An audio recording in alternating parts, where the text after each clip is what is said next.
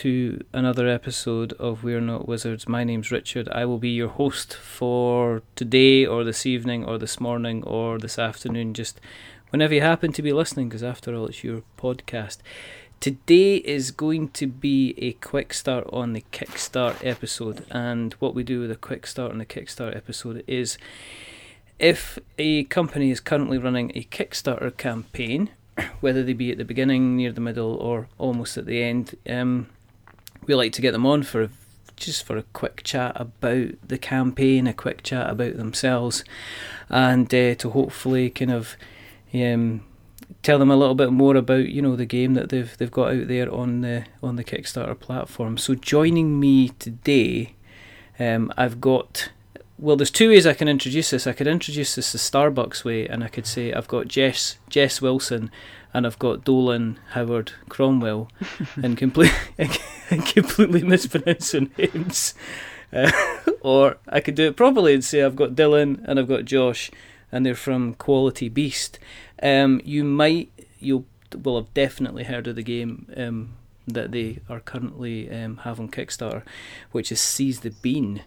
Um, and you've probably heard of it because there's been quite a little bit of chatter about the fantastic components that they have uh, that they're bringing to the tabletop. So, hello, gentlemen. Hey, evening. Uh, thank you for um, thank you for coming on the show. Um, you're um, you're both in different parts of the the country at the moment, not the world at the moment.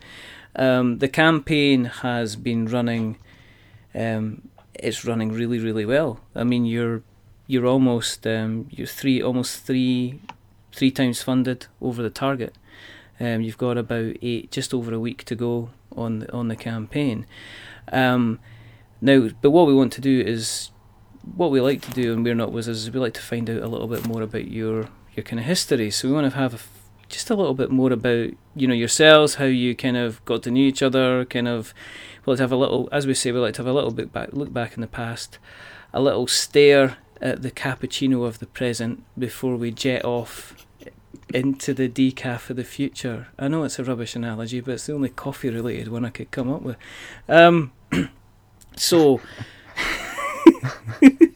don't laugh. It's not meant to be funny. It's meant to. This is a this is a serious discussion. my bad. My bad.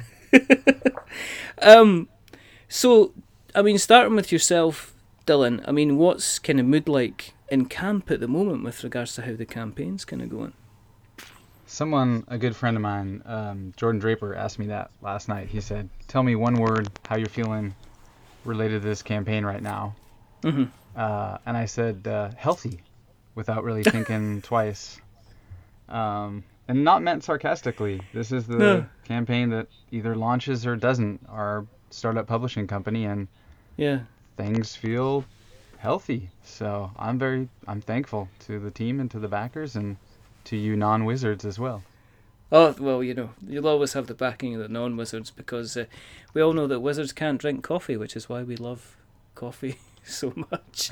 uh, what What about yourself, Josh? I mean, what? I'm, I'm feeling pretty good. Like I'm kind of blown away.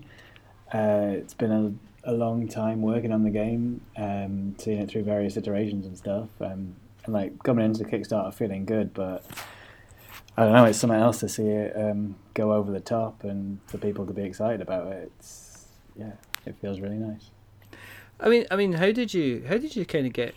I mean, first of all, how did you get into the how did you get into the hobby, guys? I mean, what was what I mean, Dylan? What was your kind of your earliest memory of, you know, grabbing some pressed and printed trees and you know having a bit of fun with them?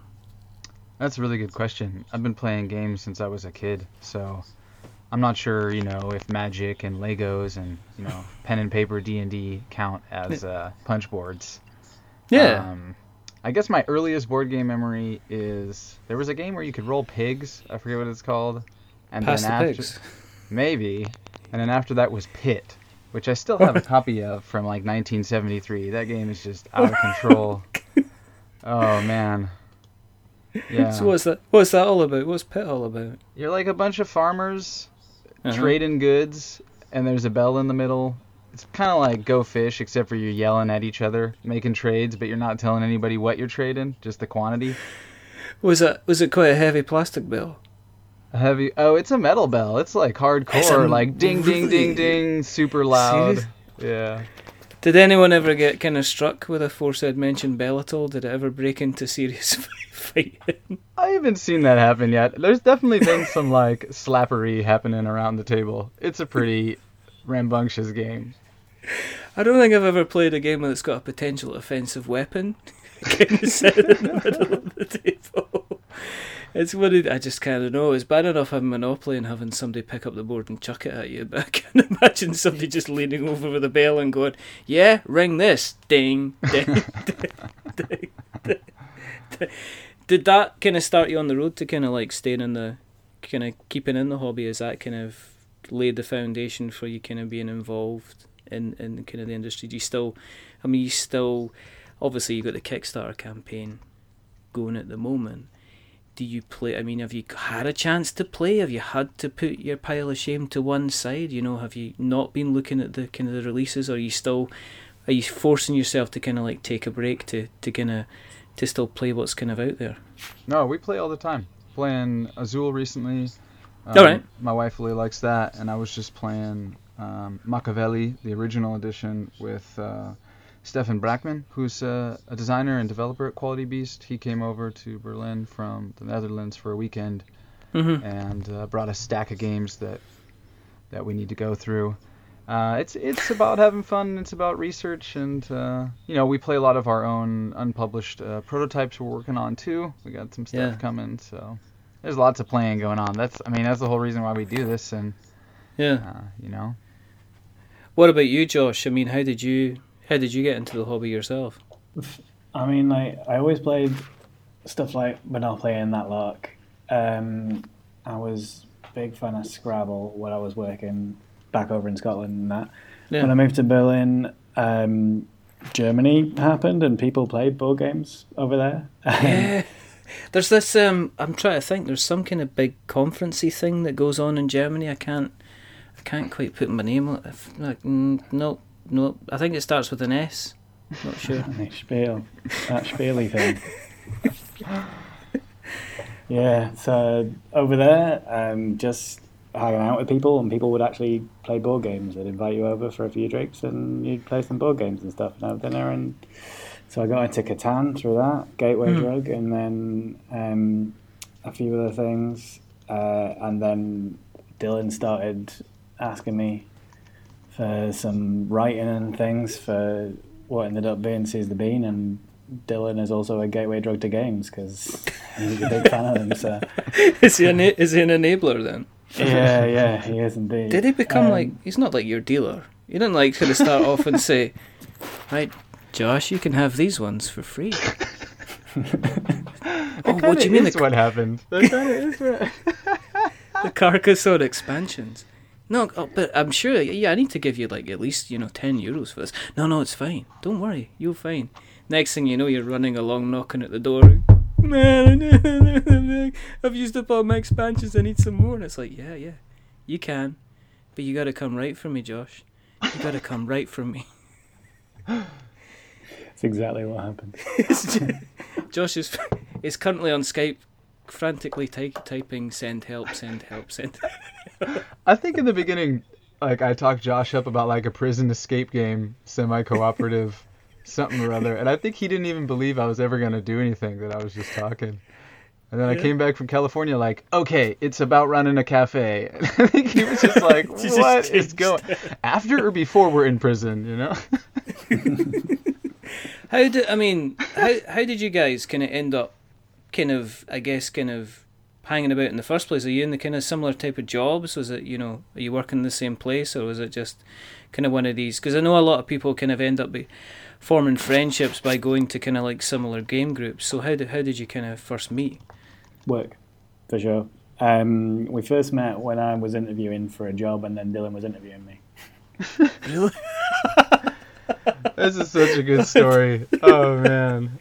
yeah, I want to hear this. We're not here for the. We can. Everybody's talking about Seize the Bean. We can put that to one side and leave it. We can bring it at the end and say, okay, it's a, you know, Try and get good reviews. That's it. There you go. And it's got really cool components. But let's let's hear the. Everybody's talking about it. It's fine.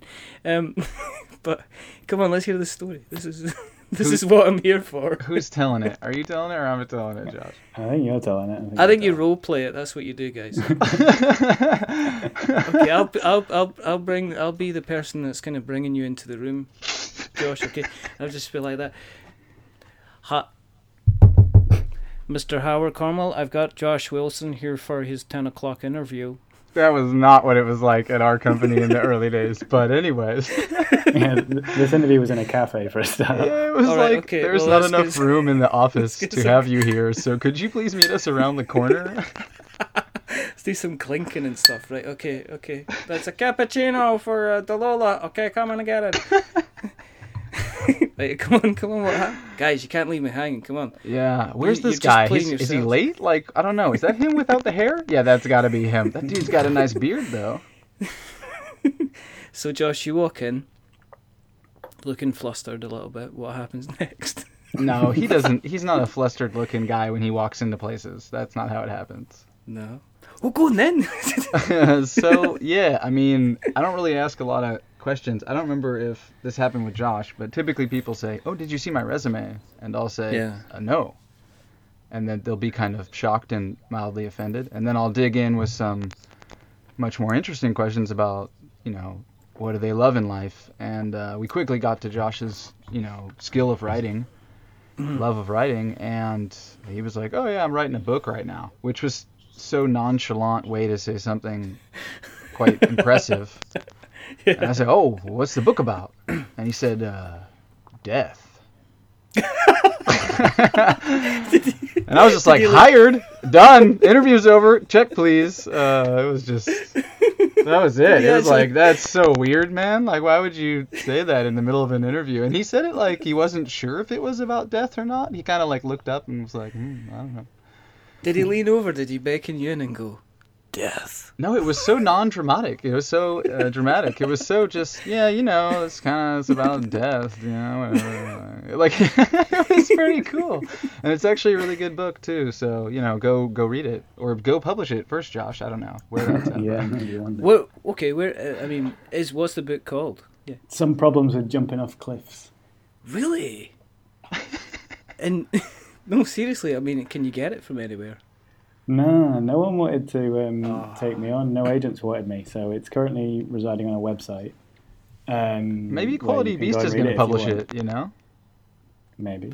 I mean, with your new, I mean, with your newfound um, Kickstarter fame, Okay. that's the next thing.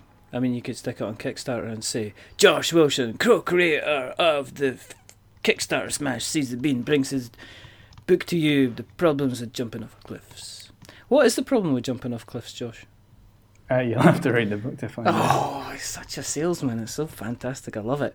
Um, okay, so you had the you had the interview.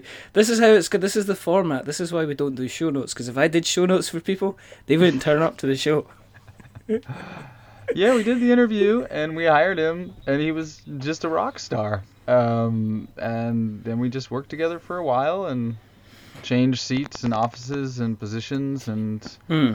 yeah, man. And then um, and then he he flew away to do some some other stuff, and now he's in Spain, and and luckily we've got board games between us. So Okay. Okay. So what kind of stuff were you doing when you were working together then? Programming, programming all the things. Programming all all of the things. Hmm Oh, you did. or a majority Oh. of them, at least a majority of the things. No, I think we programmed everything. Really? That, that, and, that and some pool. Playing some pool. Oh man, yeah, that office with that pool table was just very loud and geometrical. It's like a nostalgia. It's like welcome to Nostalgia Street. Joining me tonight. so you, so Josh went to Valencia. you stayed in Berlin.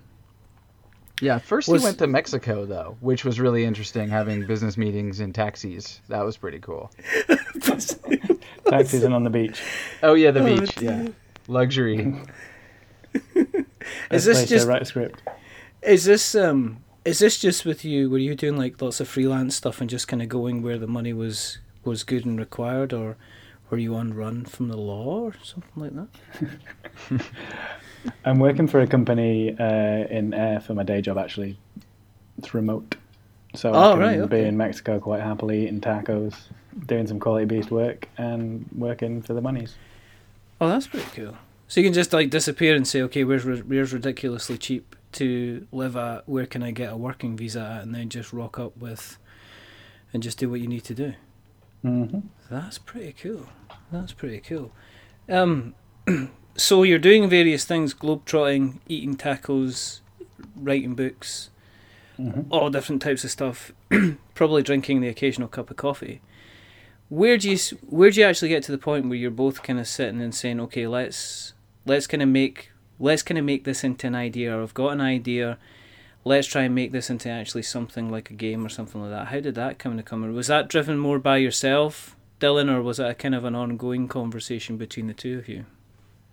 Well, when I came back from a visit to my pops in Olympia and had the original design of the game written, then Mhm. Josh and I met and um, basically just started talking about it. I mean, he's an amazing um, listener and a really amazing person to brainstorm with.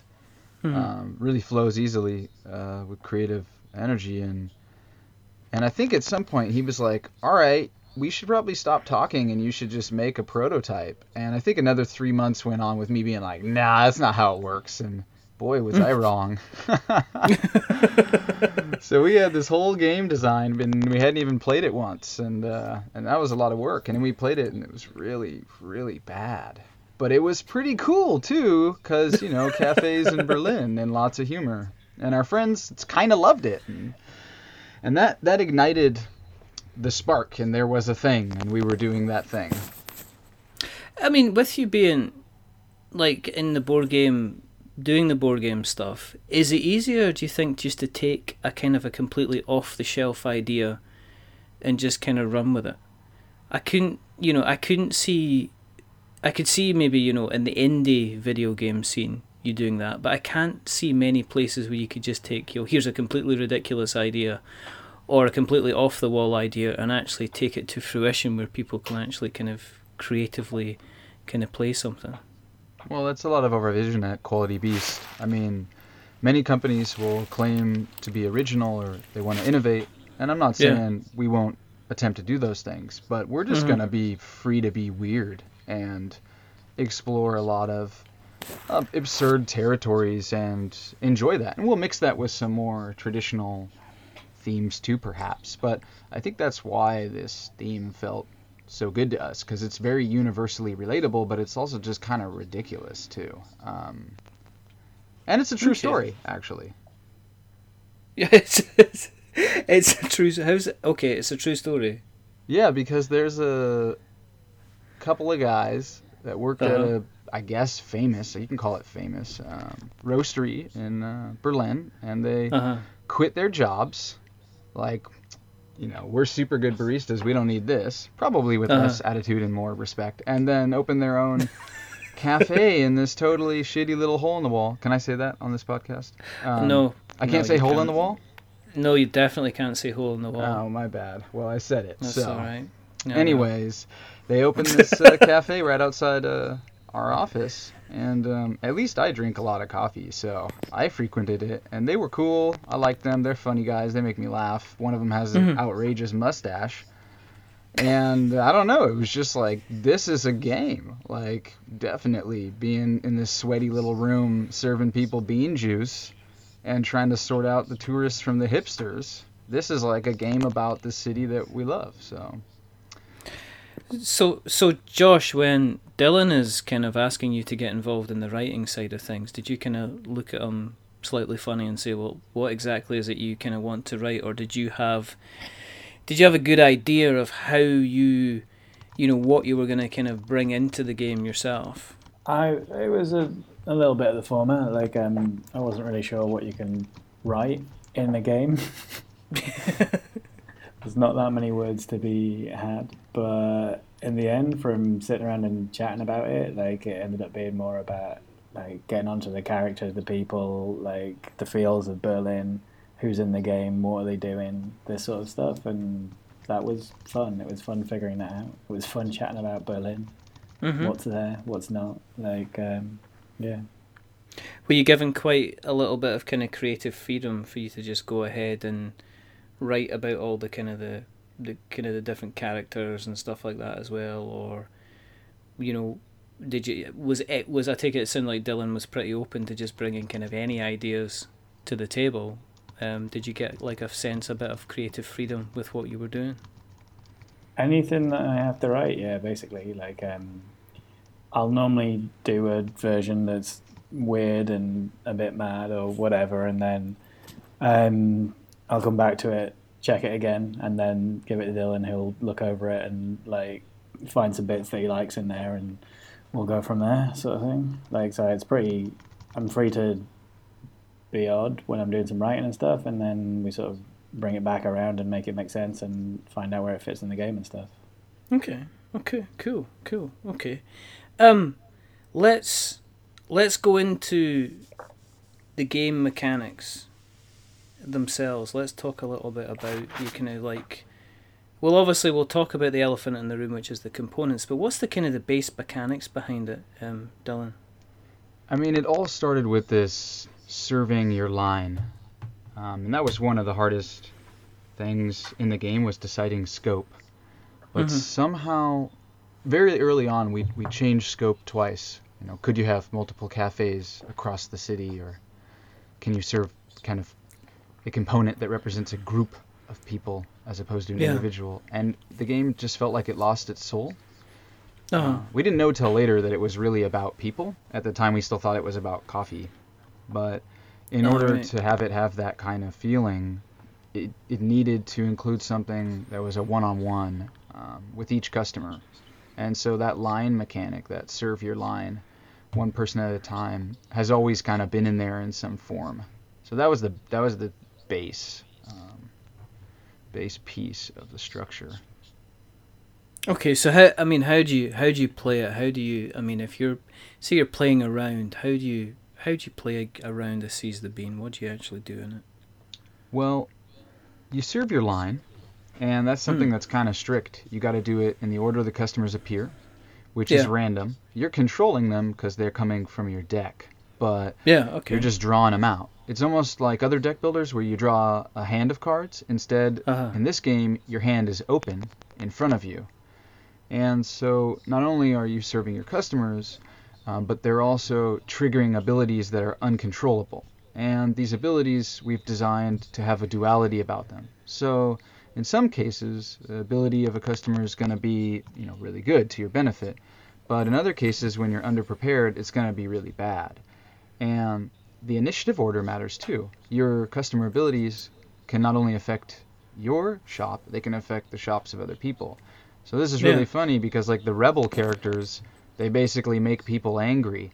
And if you're going first, you can make other people in other shops angry. But if you're going last, you're going to just make your other customers angry.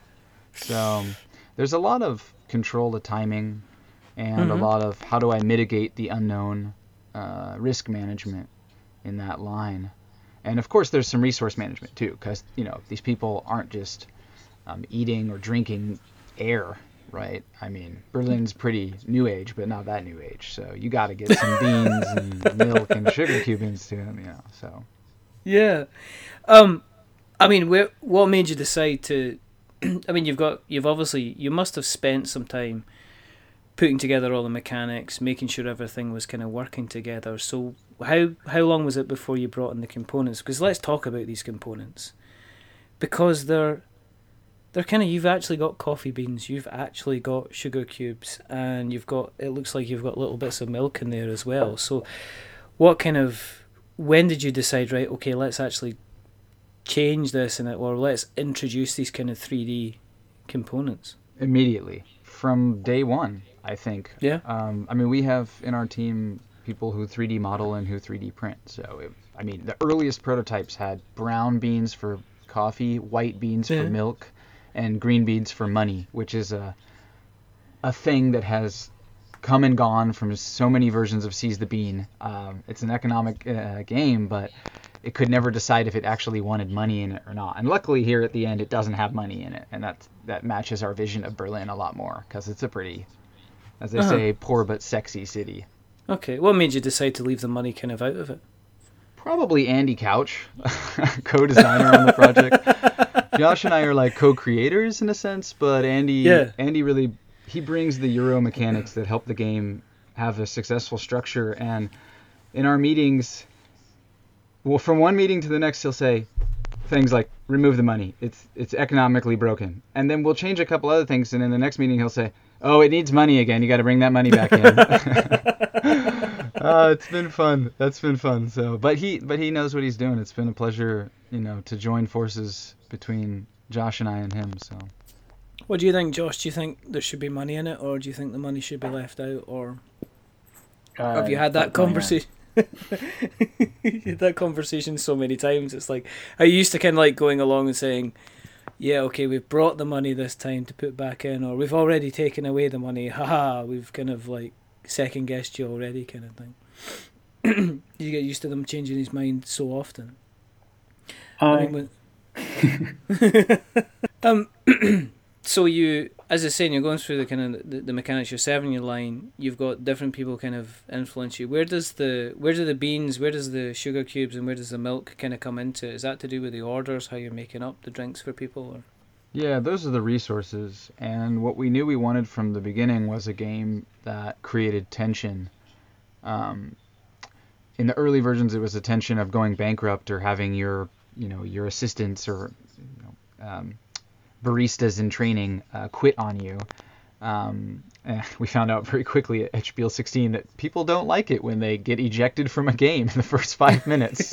so we got rid of player elimination pretty soon, but. Uh, but those those resources they help create a different kind of tension where when you don't have enough to serve the people they're going to get angry with you and you're either going to get bad reviews or you're going to give your neighboring cafes the opportunity to serve those people and basically oh, steal the right, okay. rewards out from under you so you're going back and forth between okay i don't know what's coming out in my deck so i'm not 100% sure what resources i need but I think I don't need milk this turn.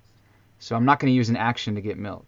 And instead, going, I'm going to use this action to install this happy cactus in the window of my shop because that's fresh and hipsters love that. Uh, so you're balancing between building up your cafe engine to get some combos going uh, and also actually maintaining your customers. Uh, Do you have? Oh, you do. You actually have. I'm just looking at it. You actually have a happy cactus. You have Oh, several cacti. we got a lot of stuff. That's that's the fun part about this game. I mean, what, did you have to draw a line? I mean, when you're, I mean, when you're putting together all the components and things like that, do you have to say, right, okay, that's enough, or do you have to think, well, that's enough for just now in terms of balancing up the kind of the, I guess the money side of things, the development costs and things like that, because you can have a slew of ideas and then half of them don't make it to the don't make it to the table because if you had them all in, it would just cost an absolute fortune, and the box would weigh about twenty kilos or something like that. waiting to see if Josh says something here because I think most of the time it's it's it's me saying, "Can we add? Can we have a box of 20 kilos?" And then he goes, "No." Yeah, we've, you- we've we've definitely already got quite quite a lot in the game. We're definitely drawing some lines somewhere. Yeah. I mean, in terms of what, what we've got in there uh, into the customer groups and stuff, there's what like 23 now, which is Yeah, which is a lot. I'm I'm quite happy with what's in there. it's uh, over 550 cards included in the game that can be purchased for retail, um, as well as 200 over 200 uh, resin components, uh, too. So it is That's- packed to the That's- brim that's with a goodness. that's a lot of stuff. Yeah, we're trying I to, mean- you know, we're trying to eat Dominion for lunch. That's what we're trying to do. I think um, you've got my um, you know, you've got scythe kind of quivering slightly in the corner and hearing those kind of number of components. I mean, again, was it you know, is it with that size? I mean, are you looking at a fairly kind of decent sized box, or does it need that size? Because a lot of it's it with a lot of it being cards and then just the resin tokens. Are you still able to keep a, a decent kind is it Kallax size? I think is what I'm asking. No, Can we're, you we're easily- aiming at a like 20 by 20 centimeter box. We're aiming at like a Kanagawa sized box. We might have to okay. kick it up a centimeter or two and definitely a little bit more depth, but we are I'll be honest. We're trying to Yeah. support our sleeve siblings out there who love sleeving their cards. If we didn't need to deal with sleeves, we could probably stay at this box size. But we got to show the love for the sleevers. I'm I'm definitely a sleever uh, from time to time. So Are you are you a double sleever? I am not a double sleever Do they on exist? Thursdays, but I've, I've seen Josh. I've seen double sleevers. I've actually seen double sleevers and what they do. Okay, and you know who you are, double sleevers. You're part of this magic crowd. but uh, it's the clear sleeve, and then you get the sleeve with the fancy backing on it Mm. and you have them going both ways so you can completely protect the sleeve. But what I've discovered, much to my amusement, is that they can stop them from getting wet, but a good a good pair of scissors, you can still cut straight through those cards, straight through, without without without a hitch. It's absolutely um, stunning. But yeah, there is in the Magic community. There's still people that double sleeve. I don't think there's people that go as far as triple sleeve. I'm pretty sure they'd probably be banned from playing the game altogether if they, if they kind of did. But no, I mean, I see what you're talking about because um, I'm trying to think. It was a, I think Grimm Forest. they had to relook their kind of their their kind of their insert because they had designed this beautiful, stunning kind of insert for the game, and then I think um, somebody kind of asked the question, kind of, does that mean that I can fit all my cards in if I'm sleeving them? And obviously, some people shook their heads, and then other people went, "Oh my goodness!" And then I think James Hudson had to go away and actually relook at the inlay design for the game so that the sleeved cards kind of fit in. So he says that's a challenge that's kind of set us back in terms of our production and stuff like that as well. So it's yeah, it's important. I mean, if people are, I mean, if you've got you know hundreds of cards there, you've got to kind of be, you've got to kind of be kind of protecting them, I guess. Yeah. Yeah, the game is modular. That's our biggest concern. If you literally used all 500 plus cards in one game, first of all, that would be pretty wild. Um, and secondly, then maybe as they degraded over time, they would all do equally. But it's modular game where you're selecting you know, six customer groups at a Yeah. time to mix a different city every time you play. So, you know, if you have some favorite groups, they're gonna kind of they're gonna kind of take some damage more than the other ones. So it's really important that for people that want to protect the cards that we we support them there. Um, so we want to make the box have a little bit of breathing room. And plus, there's a couple of promo packs uh, that Yeah. are free add-ons for everyone who backs the Kickstarter, and then also available for purchase for people who pre-order or buy retail later. And we want to make sure that the box fits those in, as well as the other surprise goodies that are coming up here near the end of the Kickstarter. Oh, okay, okay, okay. So is re? I take it replayability is quite, quite, quite important. Is that what you? I mean, Josh is was the replayability one of the kind of the things that you thought about when you were kind of putting things together? It came, it came naturally, I think, when we when we were looking at the customer groups. We Mhm. started off with um, I don't know if you know Berlin, but there's um, different areas. So we started off with like five different areas that each have like this different vibe, Yeah. and that was what we had as the customer groups. Each customer group was a lot bigger than they are now. Yeah. sort of thing. Um, but that sort of broke down into these smaller groups, and, and then it made a lot of sense that they could do different things, and you- you might not want them to do some other things. So you could choose what you wanted to play with, and as soon as we had that idea, it, it just made heaps of sense to to separate it out that way. So you can customize your game, you can customize how you want to play. Like, if Mhm. you don't like the take that angle, then get rid of them. But if you really enjoy messing with other people, then put them all in. Does that mean that there's a little bit more of a, a nightmare in terms of the the playtesting side of things? If you've got, I mean, does it matter if you've got to kind of have the, wow, got to have your groups? This this is like a, another story coming up, but um, I mean, did you end up with with introducing more groups? Do you end up introducing kind of more play testing and checking for balances and ultimately checking that you're not kind of going to break the game. Yeah, we'll be honest. Uh, shout out to Guy Harding and a couple other backers who have been doing the math as we've been unlocking customer groups. According to them, right now there's over 245,000 combinations for the four-player game.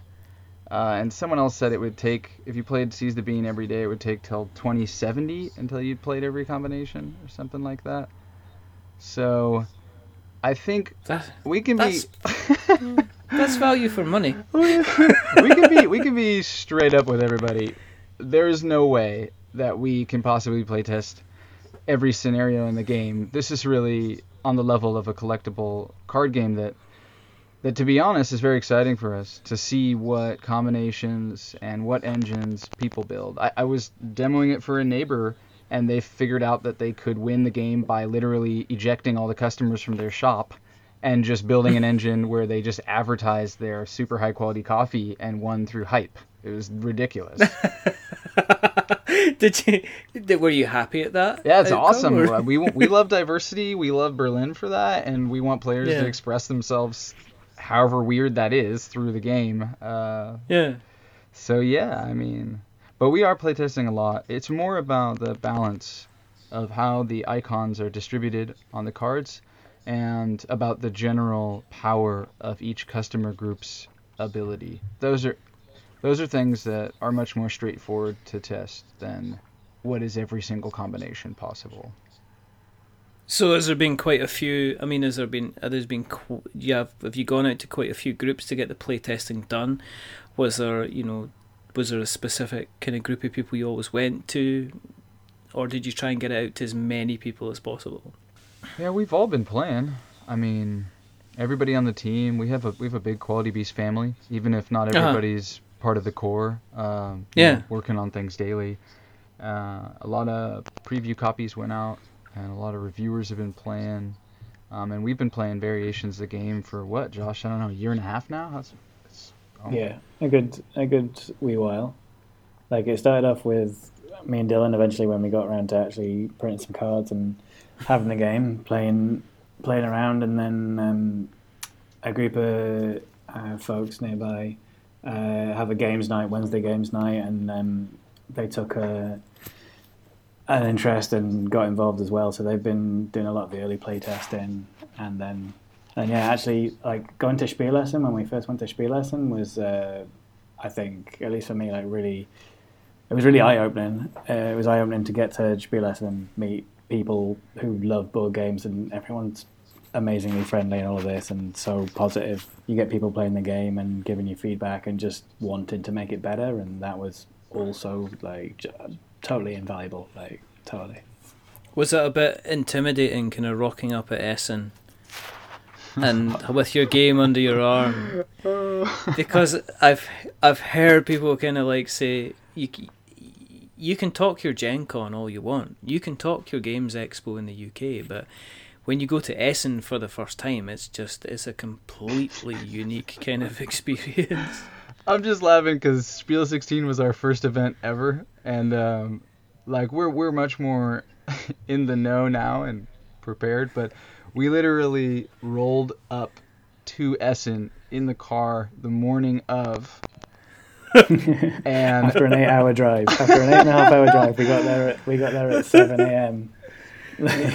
we didn't even have our tokens punched out yet. Which, by the way, we were doing with a hand chisel. Um, but we'll come back to that another time. And we, I remember walking in, carrying some stuff into the hallway, and it suddenly hit me right then, like, whoa, this is a really big event. And then I remember just telling myself, stop that right now. Like, go set up the booth. Oh dear. He's kind of like a bit of a, oh, I'm calm. I'm calm. This is good. This is good. And then starting running about the hall going, I'm not calm. oh yeah. I'm not calm. there was the aroma of panic there, and then I just replaced it with the scent of coffee. So It's just like looking at it going, Josh, we should have brought a tablecloth. Did you not bring the tablecloth? Oh, we had a tablecloth. Our Oh, uh, did you? our event manager, uh, Kirsten, uh, Siriket, as we call her, she's amazing. She had tablecloths and china out, and like glass Really? containers for sugar cubes, and we were serving coffee, fresh coffee from our partners, our coffee partners in Berlin and and also in Essen. It was we were running a cafe. There were bean bags and plants and stuff. You didn't like kind of get people coming over and accidentally stick, you know, kind of coming over with a cup of coffee and saying, "Oh, I'll need them," and sticking a couple of 3D printed sugar cubes into the Oh into yeah. the coffee and stuff. That did that did that happen? You just get people going, "Okay, I can eat these." No, you can't. They're game components. Leave them alone, you dog. Why are you eating sugar cube? What's wrong with you? Come on, you're gonna get diabetes. Calm down. but I mean, you you get to the point. Did you get to the point where you're playing the game so much? I mean, did you plan the Kickstarter over a period of time? Did you have a date for when you were kind of launching the Kickstarter, or was it just, or was it just a case of it was ready to go when it was ready to to kind of go? I'm almost afraid to answer. we we decided um, sort of at Spiel this last year that we were we were in a good place, um, and that at, at some point you you know you're never going to be completely happy with a thing, but it, you've just got to go and do it. So we Mhm. set a date, uh, which we stuck to. Um, and then after Spiel, I think we had some frantic more development. Did you go? We're gonna do this, and you go like, "It's not good enough. It's not good enough. It's fine. Let's do it. No, it's rubbish. No, it's very, very good game. Why are you talking to yourself? I don't know." But I mean, did you? But you, you obviously you put the prototypes together. I take it the when you were sending out the prototypes. Did you make sure that every previewer, reviewer that got a copy of Seize the Bean, did they get a little packet of beans, packet of pack of milk, pack of sugar? Oh yeah, we handmade everything um, in quantities of like 15 prototypes, and people got the game, and you know we give a we give a preview package, which is some which is some you know physical elements as well as some digital elements to help guide them through Yeah. it. Um, Yeah. and try to stay in communication with them and, and let them help us you know not only promote the game but also shape it a lot of a lot of the people that we sent copies to you know they're not just out there being content creators they're also really good casual developers they have a lot of good Yeah. insight to what makes a game better so that's been you know i won't go off and name everybody but a big thank you to everyone who took the chance to receive a game because some of them were like on first glance i didn't really want to play this but then after You never know. So you were actually back to being your original kind of dealer type person that you were with you, Josh. Maybe so. You were just doing that line. You were going oh, out limit. Here he comes. It's Howard Cromwell. Dun, dun, dun. Or the good old HC to his friends. Dropping. But did you get people kind of contacting you when they got the prototypes through? Did you make people aware that they were going to be getting actual little beans and sugar, or did you leave it as a nice little surprise? Um, I'm, I don't think the contact emails that Josh and I were writing said, "You will get sugar." Um, That's a whole different did they. Josh? I don't know. No. I mean, we sent out like a teaser package, you know, press release basically. Um, who knows what people read? Our artist Yeah. Mario is just amazing, so I think a lot of people just saw one or two hipster illustrations, and were like, "Yup, give me that." So did you get people contacting you and actually kind of being quite surprised and kind of a little bit of joyous about getting the kind of the beans through and getting the, the sugar cubes? You did you get in contact with you straight away and go, oh, th- this is part of the game. Is this part of the game? Is this part of the Kickstarter? Am I going to get this in the game itself? Was there kind of like did that help? Do you think that helped to kind of create a buzz about the game, create interest in the game? Yeah, definitely. Definitely. That's been a big thing for everybody. And maybe Mm-hmm. for a first project, maybe one of the scariest parts for us because, you know, resin is expensive.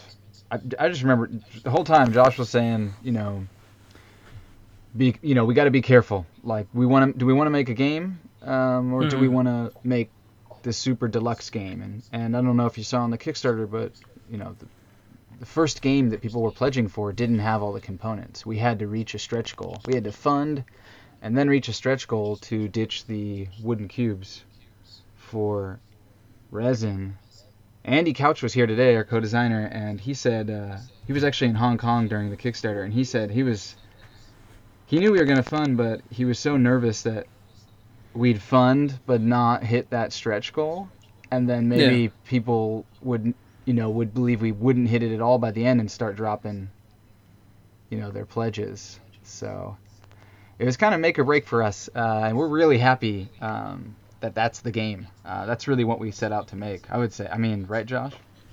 Yeah, totally, totally. Like the idea of having cardboard or something in there would be so very sad.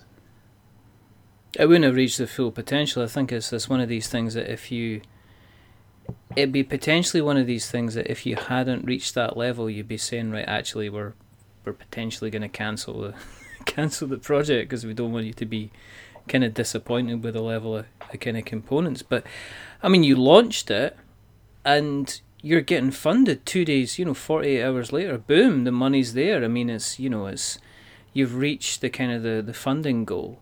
I mean, how did how did you feel on the back of that, Josh? I mean, when you saw it kind of light up and the numbers going up and stuff like. Were you? I mean, were you both kind of frantically pressing F five? More or less, yeah. Like um, as as we launched it, I was I was so shocked that some anyone had backed it within like a minute and a half of it being up there was my first uh, thing. I was like, what the hell? I was I thought that must have been someone like I don't know because Dylan had literally just told me, but someone had already backed it. Um, yeah, I don't know. Breaking the the 20k was uh, yeah weird. I don't know. It's uh, it's all a bit surreal anyway, because we were, as Dylan was saying, like we were worried about um, making it with with the components. Um, you know, we were like, okay, we need 457 people to, uh, and we've blown through that, and I'm still, it's still a bit unbelievable. Um, I mean, but you had some really, really um, decent reviews. I mean, some really, really positive, exciting, but not guys that were kind of giving giving everything kind of away.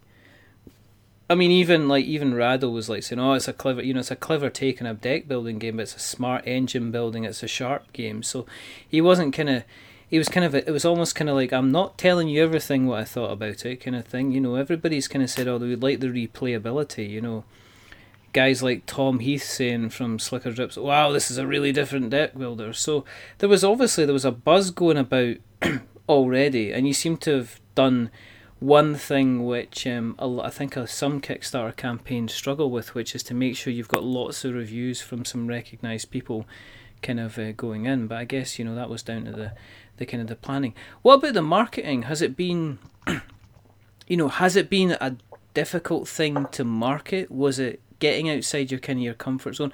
I know obviously being involved in the quality beast side of things having I guess having to market a business, market services and things like that. Um, you know, doing I guess doing your normal day jobs that would have been kind of like a, I guess a kind of a a normal thing to do. But was it a, did you end up having to kind of go outside your comfort zone to say actually we've got to learn how you know how to market through Twitter. We've got to learn how Facebook works. We've got to learn Instagram. We've got to learn how to contact all these people and write kind of media pieces and PR things. Was that kind of a new set of skills you had to get your head round? Not especially for me. It's definitely outside of my comfort zone, marketing. Yeah. But then we've got Dylan. Um, I think it's within his comfort zone. Yeah. Um, Okay. But it, the whole business side of things were, uh, wasn't particularly shocking for me. Like, um, I've done a few ventures in the past. Um, I don't know if you know the Skinny over in Scotland. Like, I was involved in that when that first came out. All right. Okay. I was I was pushing that around Edinburgh in a shopping trolley, dropping it in shops and stuff. Like so, um, okay. bootstrapping something or, or doing some business decision stuff isn't is is fine.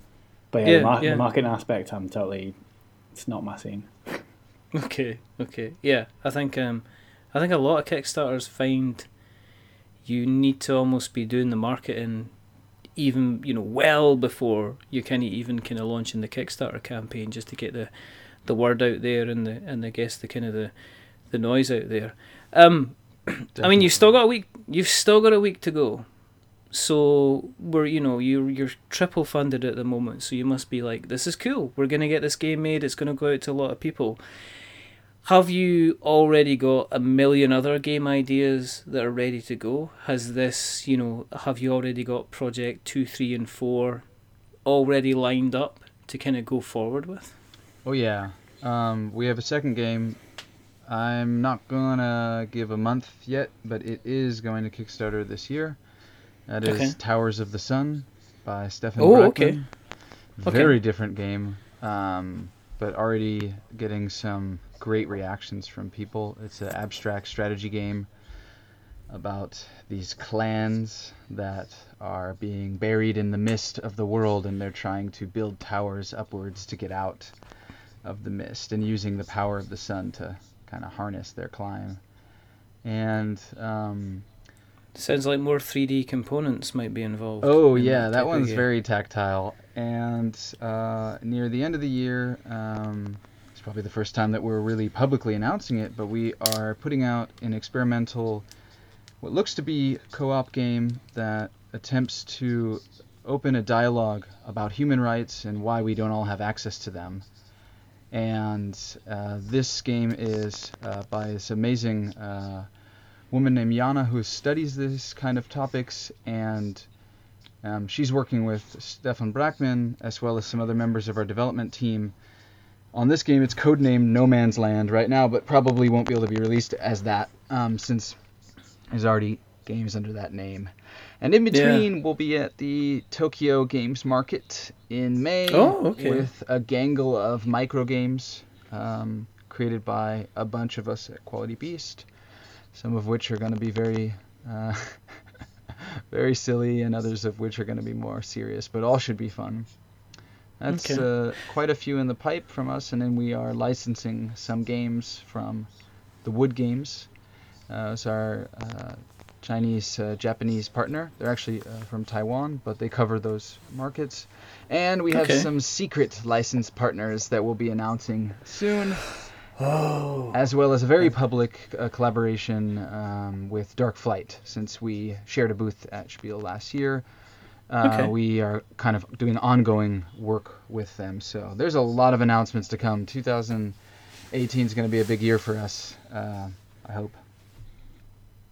Is it is it kind of strange that this has moved from being, you know, cardboard and 3D printed and games design, and you're actually saying, well, this is going to become, you know, this is me moving into, you know, running this as a, you know, running this as a full going kind of business. Is that, you know, you must be in a rather contented but excited type of place, the both of you. Aye, for sure. Um, yeah, like I totally didn't expect to be at this point, like when we started chatting about prison games or what have you. Um, but I mean, just being in uh, in the hobby or like going to Spiel, hanging out with people, it's it's a lot of fun, and I'm totally stoked to yeah be doing anything I can to help make these games uh, a reality. Really. Mhm. Are you, um, are, Josh? Are you kind of like, have you got kind of a lot of little game ideas yourself that you're going to be bringing as kind of like? I know you've obviously co-created Seize the Bean, but have you got your own little kind of, I guess, portfolio of games that you're wanting to get out with Quality Beast? I've got I've got something I'm working on uh, with a friend, um, but I don't have a like a, a big stable or anything. I think I'm Mhm. more on the business side or like providing occasionally a pining here or there um, with some stuff. Um, yeah. Okay. And and Dylan, have you? I mean, have you got? I mean, you've obviously mentioned you mentioned a couple that you're going to be involved in. Is there other games that you'd like to do? I mean, are you wanting to do like maybe a dungeon crawler? Are you thinking about a worker placement game? Is there an ideal game that you've been thinking? Well, listen, if Seize the Bean's a success, here's the here's the game ultimately that I would like to create, kind of thing. Oh, I got a stack, um, for sure. I'm not gonna. I'm not gonna say anything yet, though. I'm not releasing any I'm no, any no. One thing I've learned. But we learned our lesson with Seize the Bean for sure. Um, that you know it's really hard to be on the marketing side, as, as Josh kind of um, said, is my comfort zone in some ways, and also be on the design side. And we don't want um, any of our games to suffer from that. We feel like Seize the Bean hasn't, and that's been good. But we also Mm. want to be really, as I said about the Kickstarter, healthy.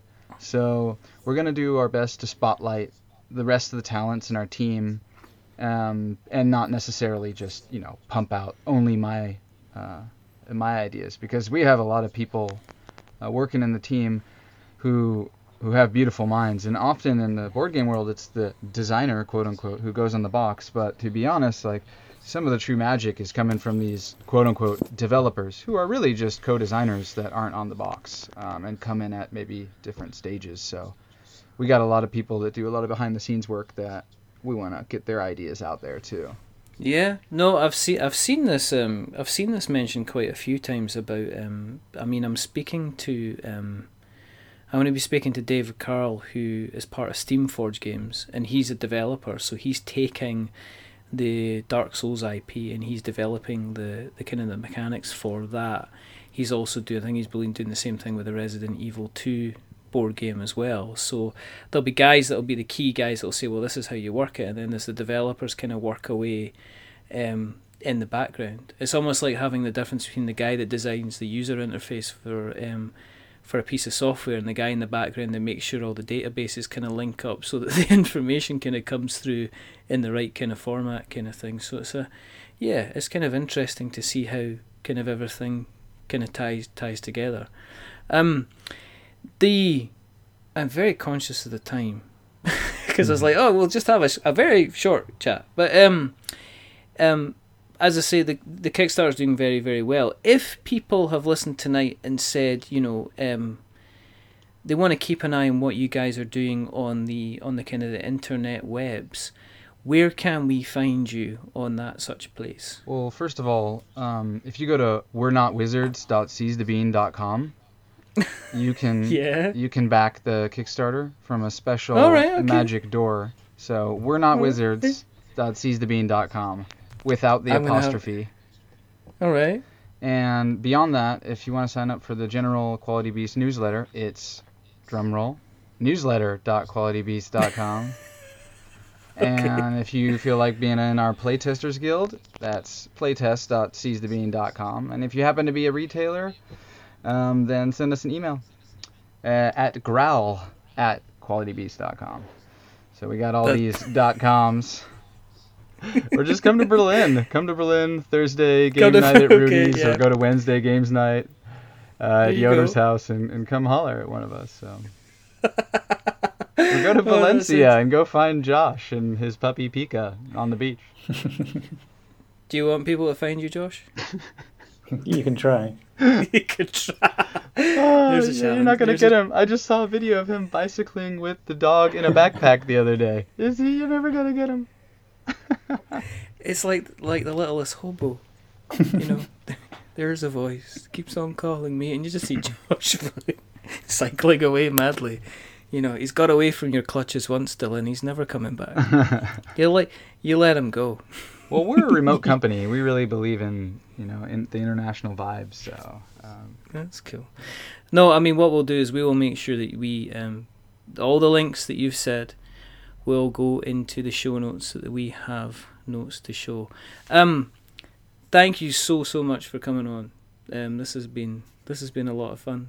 Um, and best of luck with the rest of the campaign. I know there's only a week to go, but you know that week can, as I've seen in a lot of campaigns, can end up doing a lot of some serious, you know, so a lot of some serious numbers. So kind of best of luck to, best of luck to both of you, gentlemen. And again, kind of thanks you for thank you for coming on the show. Um, yeah, Thanks thanks, for for having having us. Um, if you want to keep an eye on what we're up to, go to Google. Go and search We're Not Wizards. Um, you go to Twitter and you'll find us on We're Not Wizards. If you go to Facebook, you'll find us on We're Not Wizards. If you go to YouTube, because our podcast host Podbean automatically put all our episodes onto YouTube for us. But if you search for We're Not Wizards Tabletop Podcast, you will find us on YouTube as well. We are on places like Stitcher and Spreaker and Acast and Podknife. If you want to email us, You can email us at magic at we're not wizards.com or .co.uk. Um, if you've enjoyed what you've heard tonight, and we have lots of other guests coming up. As I say, I've mentioned Dave Dave Carl. Dave Carl's coming back on the show. He was here with us last year. He's coming back on the show to talk about what's happening with the Dark Souls board game. We've uh, we've got a few other people coming back on. Um, and if you've lis- liked what you've listened to tonight, then please consider going on to Apple Podcasts and dropping us a subscription. If you like us even more than that, consider giving us a review or a rating. And as we like to say, if you are giving us a rating, don't give us 10 stars because that makes us big headed. But don't give us one because that makes us cry. Give us five because it's in the middle and it's average.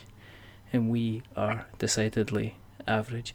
But the people who have not been average today are the rather wonderful, the rather fantastic, the rather amazing, a Mr. Josh Wilson and Mr. Dylan Howard Cromwell. Again, thank you very much, gentlemen, for for coming on and, um, you know, as you say, you've got about seven or eight days left to make sure you can seize the bean as well. Um, there's only a couple more things to do though. The first thing is to remember that we are many things, but we're not wizards. Are we wizards, Dylan? I'm pretty sure you're not. Absolutely. What about you, Josh? Are you a wizard? Never been near one. Fantastic. Doesn't mean you aren't one, though. Don't ruin it now. Don't ruin it now. And the second thing is to say goodbye. So as I say, it's a goodbye from it's a goodbye from Josh, Bye. and it's a goodbye from Dylan, Ciao, y'all. and it's a goodbye from me. Remember, stay safe. Roll sixes. Um, you know they say about seize the day, but try and you know as I said, try and seize the bean. Um, Quality Beast looks like it's going to be releasing some absolutely stunning games over um, through 2018. Um, so jump on this one, jump on the next one, see what else is going to be doing. As I say, if you go to Valencia, look out for a guy pedaling furiously with a dog beside him, trying to get away from Dylan.